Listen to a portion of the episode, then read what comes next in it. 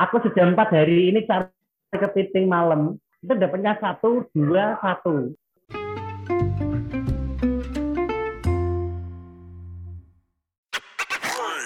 konten kali ini ada yang berbeda karena kita kolaborasi dengan mosi.id. Udah bareng saya di sini Kak Tita, halo Kak. Halo Daniel. Waduh. Sekarang sekarang kita kan collab ini Kak.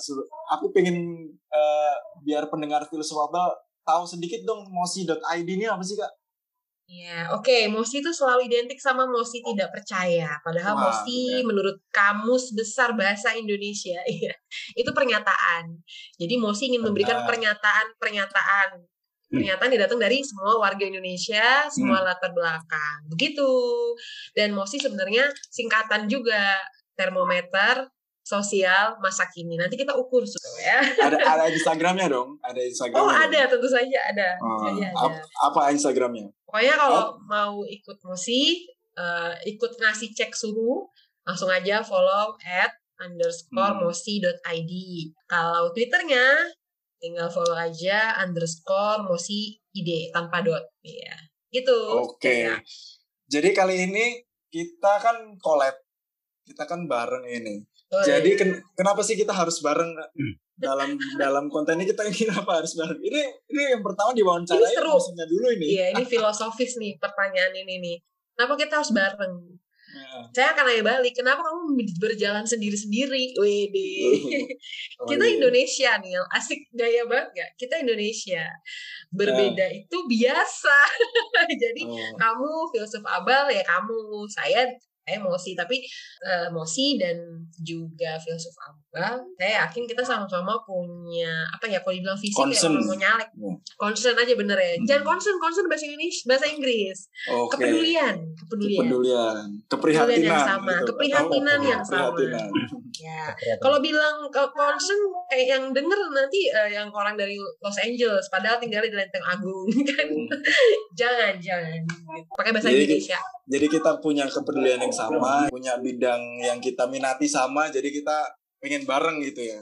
ya iya betul kalaupun kita berpisah setidaknya itu cuman oposisi sementara karena tidak ada yang abadi oke Sementara ya, sementara. ya sementara semua oposisi itu sementara Oke. Jadi kali ini di konten yang pertama kali kolaborasi antara Filsofabel dan Mosi.id ini kita pengen ngerayain nih eh, namanya Hari Nelayan gitu. Jadi Hari Nelayan ini diperingati di tiap tanggal 6 April, betul? betul Saya tidak salah dong, tidak. Nah, di sini udah hadir ber- di tengah-tengah kita, di tengah-tengah kita eh, seorang nelayan paling mangun, paling mangun, paling keren, sak demak ya bener. Pak Wah. Nur Hamid. Halo Pak. Benar ya. Iya, benar. Oke. halo pak Ya, oke. Iya, Mbak. Sel- Selamat malam Pak. Malam semua ya. Pak jangan grogi loh Pak. Oke, siap, siap. Jangan grogi Pak. Kita santai aja Pak. ya Pak santai Nur. aja pak Kita kan lagi ngerayain Hari Nelayan dan Bapak ini di di Demak juga Hmm. sebagai nelayan Pak. Bisa diceritakan nggak Pak? Bapak ini kesehariannya Iya. seperti apa gitu kan? Mencari ikan kah atau mencari Hmm. yang lain dan dan di mana Pak areanya biasanya Pak? Apakah sampai ke Laut Sulawesi atau gimana aja? Eh, keseharian saya itu saya biasa melaut di sini itu biasanya cari kepiting kalau malam cari kepiting biasanya jam 8 ini kita aku mulai berangkat jam 8 malam kita berangkat pakainya center itu Hmm. pakainya center sama serot terus kita keliling ke tambak-tambak mangrove itu di pematang-pematang tambak di pinggiran sungai itu biasanya seperti itu Oh. nanti kalau sampai jam berapa ya jam satu sampai jam 2 udah pulang gitu. jadi kerjanya malam mas Kenapa Pak? Kalau nelayan itu kenapa malam sih Pak? Karena siang takut panas Pak ya. kenapa tuh pak enggak mungkin gini kalau malam itu kan biasanya ikan banyak yang cari itu cari makan Oh, Biasanya. gitu. baru tahu loh aku ini Iya, Makan saya- aku kepiting juga ya, baru tahu nih. Khususnya Oke, kepiting. oke. khususnya kepiting itu kalau malam biasanya mereka itu keluar. Nah Hmm, mereka hmm. keluar cari makan, ya kita makan. Kita ambil ya maksudnya. Oh, Itu kesempatan uh, mudah untuk kita ambil. kepiting itu makannya apa pak? Ikan juga ya, Oh ikan juga. ikan-ikan ikan kecil biasanya. Hmm. Seru ya Nil ya. Jadi tahu kalau ikan dan kepiting itu ternyata hobinya begadang. Jadi dia malam Iya iya iya iya iya, iya, iya. Ya, kalau malam biasanya mereka itu keluar. Heeh. Biasanya akan dipasang. Iya Ketika Pak. Iya, aku juga baru tahu itu. Berarti gitu Itu Pak, lagu pasang. begadang itu gak bisa buat yang lain kecuali ikan gitu ya. Karena mereka cari makan, ada artinya Iya, kan. cari makan. Oke, Pak Nur, eh, Bapak, ini aku penasaran Hmm. banget sih. Bapak tuh eh, sejak lama, udah berapa lama jadi nelayan? Eh, apakah memang karena memang juga dari lahir, memang turun temurun dari keluarga yang hidup di wilayah pesisir seperti itu? Mungkin boleh di share tuh Pak. Saya penasaran soalnya belum pernah ke Denmark juga. Apa ya? Memang nya di situ nelayan kayaknya. Harus urus itu pantai. Sama pekerjaan yang saya senangi itu di di laut saya. Oh, oke oke. Biasa bergelut dengan ikan, dengan itu tambak. Oke, oke. Seru nih kayaknya. Berarti emang seneng Iya. ya. Kayak ini, Nil, eh, apa dulu ramalan Anda- kamu cocoknya kerja di air. Wah. Kayaknya apa Pak tuh Nur namanya? kayak gitu. Iya, iya seperti itu. Ah, seperti Apa itu. namanya? Terus Sio ya, Mbak. sio, sio. Terus gini, eh, pekerjaan yang nggak nuntut ijazah itu kan hanya di laut. Pekerjaan yang tidak nuntut ijazah itu di laut. Hmm. Nggak ada kan, oh aku mau itu, melamar kerja jadi apa, Ah iya. jadi iya, bener. bebas tanpa ijazah pun bisa masuk di situ.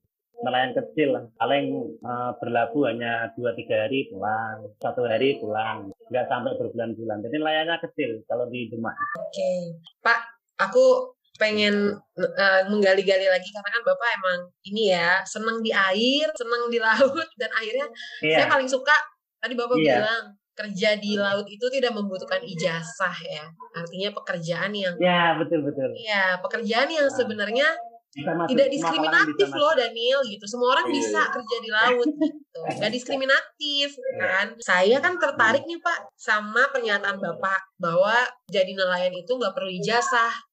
Sumber dayanya semua sudah ada dari alam gratis gitu ya, bisa dicari gratis iya. mudah gitu. Hmm, Tapi di balik hmm. kemudahan itu kesulitan apa sih yang Bapak eh, alami atau hambatan atau mungkin ancaman-ancaman tertentu ketika Bapak harus bekerja di laut gitu harus Hmm.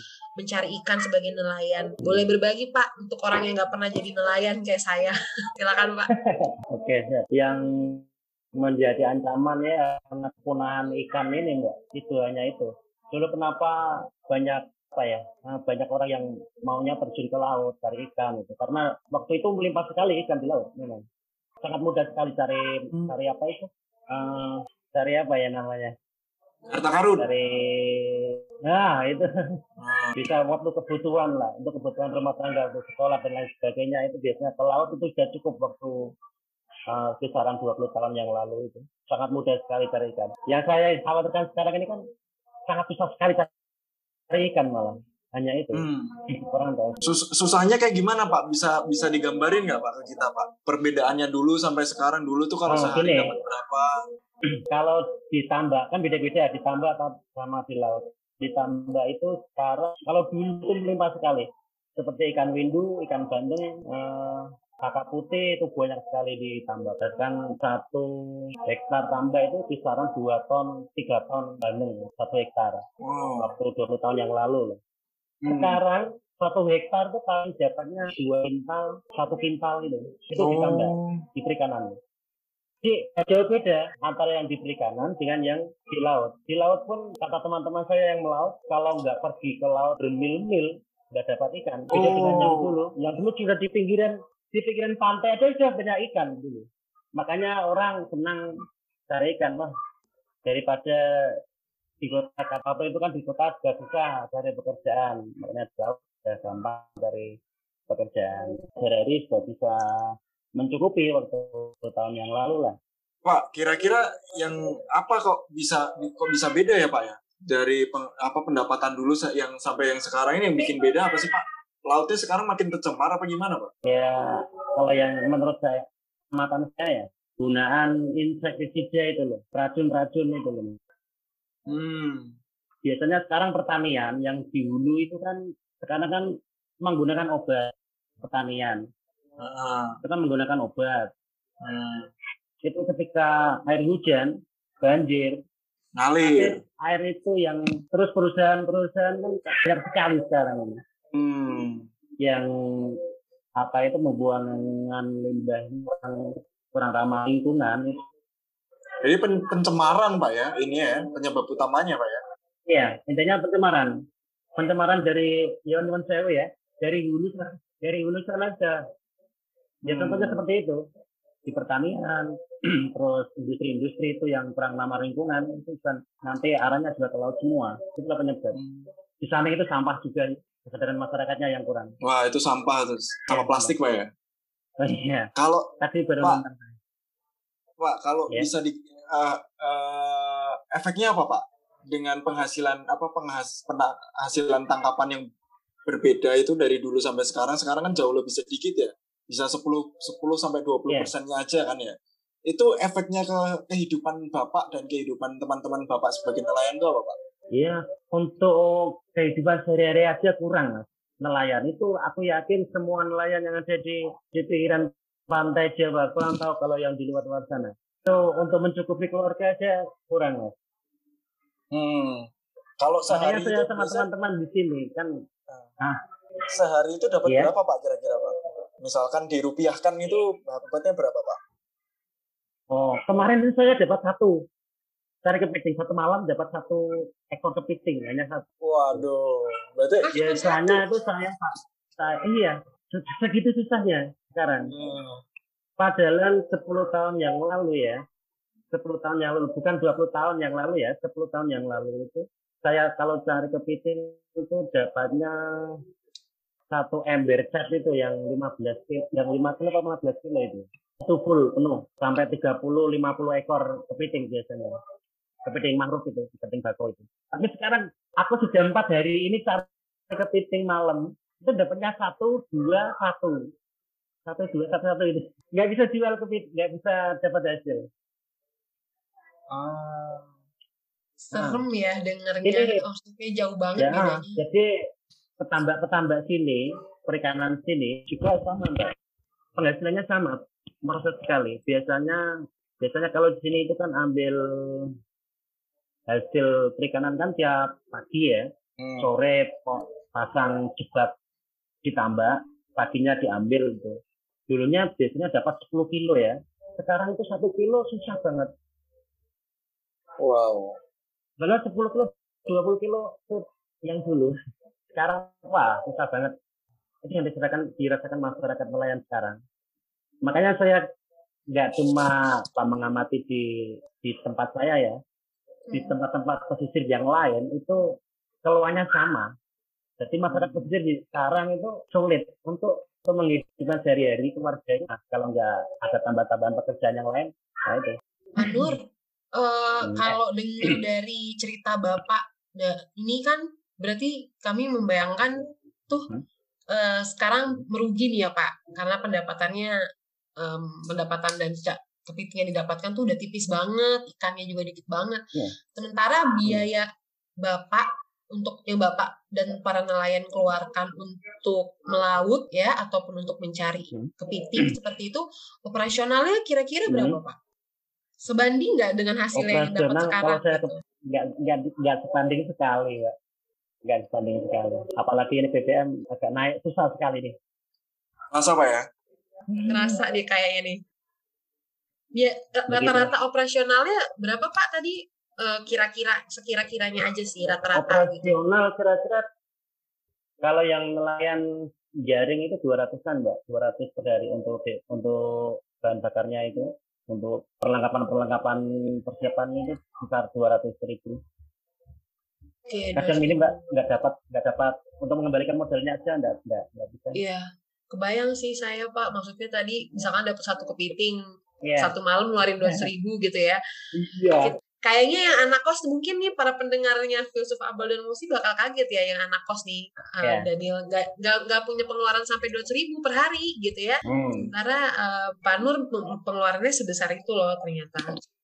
Uh, Pak Nur, saya uh, izin bertanya lagi ya Pak. Ini saya agak tergelitik ya dengan tadi Bapak Hmm. cerita banyak banyak pencemaran karena pembangunan perusahaan-perusahaan baru seperti itu ya industri. Nah Pak, uh, Ya, sela- se- maksud saya yang nggak ramah lingkungan yo, limbahnya yang betul nggak ramah betul lingkungan. karena itu ada beberapa yang eh, tidak ramah lingkungan hal-hal Hmm. apa saja sih pak yang sudah bapak dan teman-teman nelayan coba lakukan ya apakah sudah mencoba mendatangi gitu ya meminta eh, apa namanya mereka untuk mengendalikan eh, limbahnya atau sudah melakukan mediasi koordinasi komunikasi atau gimana pak Kalau terkait industri sih kayaknya nelayan nggak ada yang berani mbak. oke Hmm. oke oke Ya, Kurang ya. tahu tapi kalau di daerah-daerah lain mungkin mungkin ada yang berani mungkin. Tapi kalau di sini paling malah ya cuma ngasih keseimbangan dengan tanam-tanam mangrove ambil sampah itu. Tanam mangrove itu kan akarnya bisa jadi filter itu kan untuk Iya. racun-racun. betul betul Em, Daniel kayaknya kamu pasti sedang terganggu dari wajahnya terlihat ter- terlihat eh, langsung pusing dengan dua Anu, ribu per Aku malam aku aku hitam ya tadi habis itu minum dulu. Habis, hitam tuh habis ngapain pak? Nggak habis melaut kan? Melaut kan malam pak. Ah, enggak, tadi kirim sampah mas, ambil sampah di laut. Oh, Tapi ngirim, limbah. ngirim, ngirim ke mana pak? Itu ke rumah Ilham, ke Gojek itu. Oh di di ininya di ru- rumah poolnya.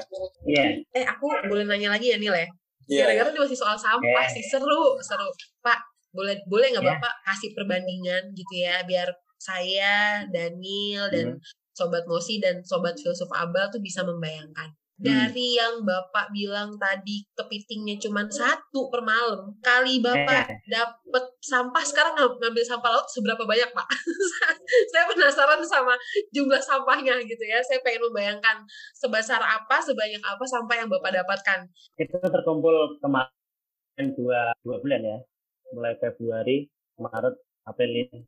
Tadi tadi pagi kirim. Itu dapat satu kelompok 15 15 ton sampah laut plastik itu. Oke, oke, cukup mengagetkan. 15 ton. 15 ton, baik Pak. 15 ton dibanding satu Ya. satu ekor kepiting itu rasanya menyakitkan ya bisa mendapatkan sebanyak itu 15 ton. Saya kayak Padahal Padahal dulu, padahal dulu ya cari kepiting sudah sudah cukup. Dan yang lain di laut itu sudah cukup semuanya. Pak, eh, ini saya mau mencoba membayangkan kembali ya masa depan masa Iya. depan orang-orang yang menyukai seafood ya. Saya saya Iya. termasuk suka meskipun nggak semuanya saya bisa makan, tapi saya suka. Iya. Saya yakin Daniel dan teman-teman kami juga suka makan makanan itu. Iya. Menurut Bapak dengan tangkapan Bapak yang sekarang sudah sangat terbatas ya didapatkan, apakah Hmm. Eh, ke depannya ketersediaan pangan dari sumber sumber perairan laut itu masih bisa terpenuhi ya Pak? Apakah Bapak cukup yakin gitu? Kalau saya sendiri ya yakin sekali. Laut itu bisa kembali pulih lagi asal masyarakatnya sudah bisa apa ya sadar diri untuk tidak buang sampah sembarangan. Perusahaan-perusahaan ya harus apa itu buang limbahnya yang ramah lingkungan, Hmm. nggak mencemari laut itu. Terus alat tangkap yang di laut itu ya yang yang nggak merusak laut, yang nggak merusak terumbu karang juga sih harusnya. Sekarang kan alat tangkap macam-macam juga. Alat tangkap laut itu kan macam-macam. Hmm, Ada iya, iya. harimau, ada yang kan ada yang banyak yang dilarang tapi masyarakatnya juga pakai, masih banyak yang pakai juga sih. Ya karena apa? Karena mereka pakai itu karena mereka me- itu memenuhi kebutuhan mereka. Hmm, saking susahnya ya. Kalau enggak, Heeh. Karena sangat susahnya cari ikan, makanya dia itu bikin apa ya temuan uh, peralatan-peralatan meskipun itu gak ramah lingkungan, merusak terumbu karang, mereka pakai karena apa? Karena, karena mereka ada tuntutan kebutuhan rumah tangga itu. Sebenarnya kan nggak boleh, tapi aku yakin laut itu akan bisa kembali pulih. Spiritnya Ya saya itu, suka nih. Daniel ini spiritnya bagus loh. Iya. Optimis. wah. Gitu. Bener, memang Pak, Pak Pak Nur itu memang jiwanya selalu optimis kok. Apa pun tuh optimis ya, ya Pak. Harus. Loh, Mas Dil kemarin di tempat saya kan kumuh sekali kan. Iya. Sekarang langsung Udah bersih mas. Oh sekarang udah bersih, besok tak main lagi Bersih. ke sana berarti. Main. Mbak Mbak. Saya juga deh Pak. Saya juga Pak. Ya, saya ikut juga Mas sekalian. juga ke sini. Mas. Belum pernah soalnya ke Demak. Besok tak tak main ke sana Pak. Oke. Nah, Jadi jadi Kak Tita, dari Ambi. ah, jadi Kak Tita, apa namanya? eh, sekarang nelayan ini malah banyak nggak banyak cari ikan tapi malah banyaknya kalau melaut dapatnya sampah ya. Waduh. Itu Ini itu makanya ini perbandingannya jauh banget. Iya. bener-bener. Nah ini saya sama teman-teman ini berusaha memulihkan itu, memulihkan bagaimana laut itu bisa kembali lagi menjadi kebanggaan lagi lah laut. Wis. Meskipun ah bagaimana caranya. Biasanya ada dengan tanam mangrove itu enggak saya dan teman-teman. Kadang ada adik-adik mahasiswa yang datang ke sini KKN saya ajak tanam mangrove juga. Iya ya.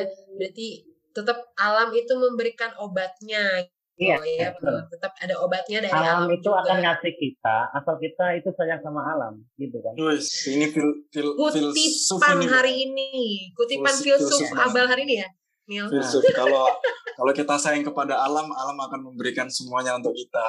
Wah gila. Kalau kita Oh, itu iya. kalau itu ya kalau sayang kan. Hmm, Kalau kita sayang. nggak optimis, terus bagaimana lagi untuk untuk kehidupan berkelanjutan kan? Hmm. Makasih. Itu kita seperti apa nanti kehidupan nelayan? Mantap Pak Nur. Bapak telah meruntuhkan bayangan 15 ton sampah tadi, Pak. Dengan bayangan banyaknya ikan-ikan di laut yang bisa kita Iya. nikmati. Hmm. Iya, Pak Nur. Terakhir, pertanyaan terakhir. Kalau po- kalau rekaman ini po- suara ini di dipublikasikan, siapa yang paling Pak Nur harapkan untuk mendengar? Kementerian Kelautan Perikanan dan Lingkungan Hidup. Kementerian KKP mantap, ya? mantap. Oke, dan Kementerian Lingkungan Kementerian Hidup ya. Langsung menterinya atau stafnya? Menterinya dong. Men- menterinya dong. Oke. Nanti nanti bisa saya sampaikan kalau ke menterinya, Pak. ya, Jaringannya banyak Daniel ini, Pak. Tenang aja. staffnya ada, staffnya ada apa-apa lewat staffnya. Masih, Eh, ini ini namanya apa namanya kita memperingati hari nelayan sambil kita Iya. tak pengen tahu gitu kehidupan nelayan sekarang tuh Hmm. seperti apa. Nah inilah gambarannya yang diceritakan eh, dari Pak Nur. Pokoknya intinya segini, intinya gini mas, jangan sampai anak cucu kita nanti nggak kebagian ikan intinya seperti itu. Hmm, ya betul, itu Ya, betul. betul Pak, betul. Kayak nggak ada yang Hmm. bisa diwariskan lagi kan sayang Iya, sekali. Ya, jangan sampai itu terjadi. Terima kasih banget loh Pak, Bapak Nur benar-benar memberikan apa nih Ya. kalau dibuat di filsuf abal istilahnya refleksi, Eh, ya refleksi lah, refleksi sekaligus dambaan ya. dambaan gitu ya, Kita imajinasi yang positif ya, Ya, ya. bahwa kita masih punya masa depan bersama dengan laut asalkan kita sayang sama laut. Iya betul. Betul. Sip. Oke, saya eh, pribadi dan mewakili teman-teman dari Mosi mengucapkan terima kasih ya Pak Nur dan sangat Iya berharap diskusi kita tidak berakhir di eh, podcast ini. Oke. Sepertinya Daniel Oke. dan teman-teman filsuf abal akan bikin edisi yang banyak banget nah, kayaknya tentang soal laut kayaknya. Iya, Karena betul. banyak permasalahannya Pak gitu ya. Betul, betul. Terima kasih sekali lagi Pak Nur sudah mau Ya. mampir ke tempat kami.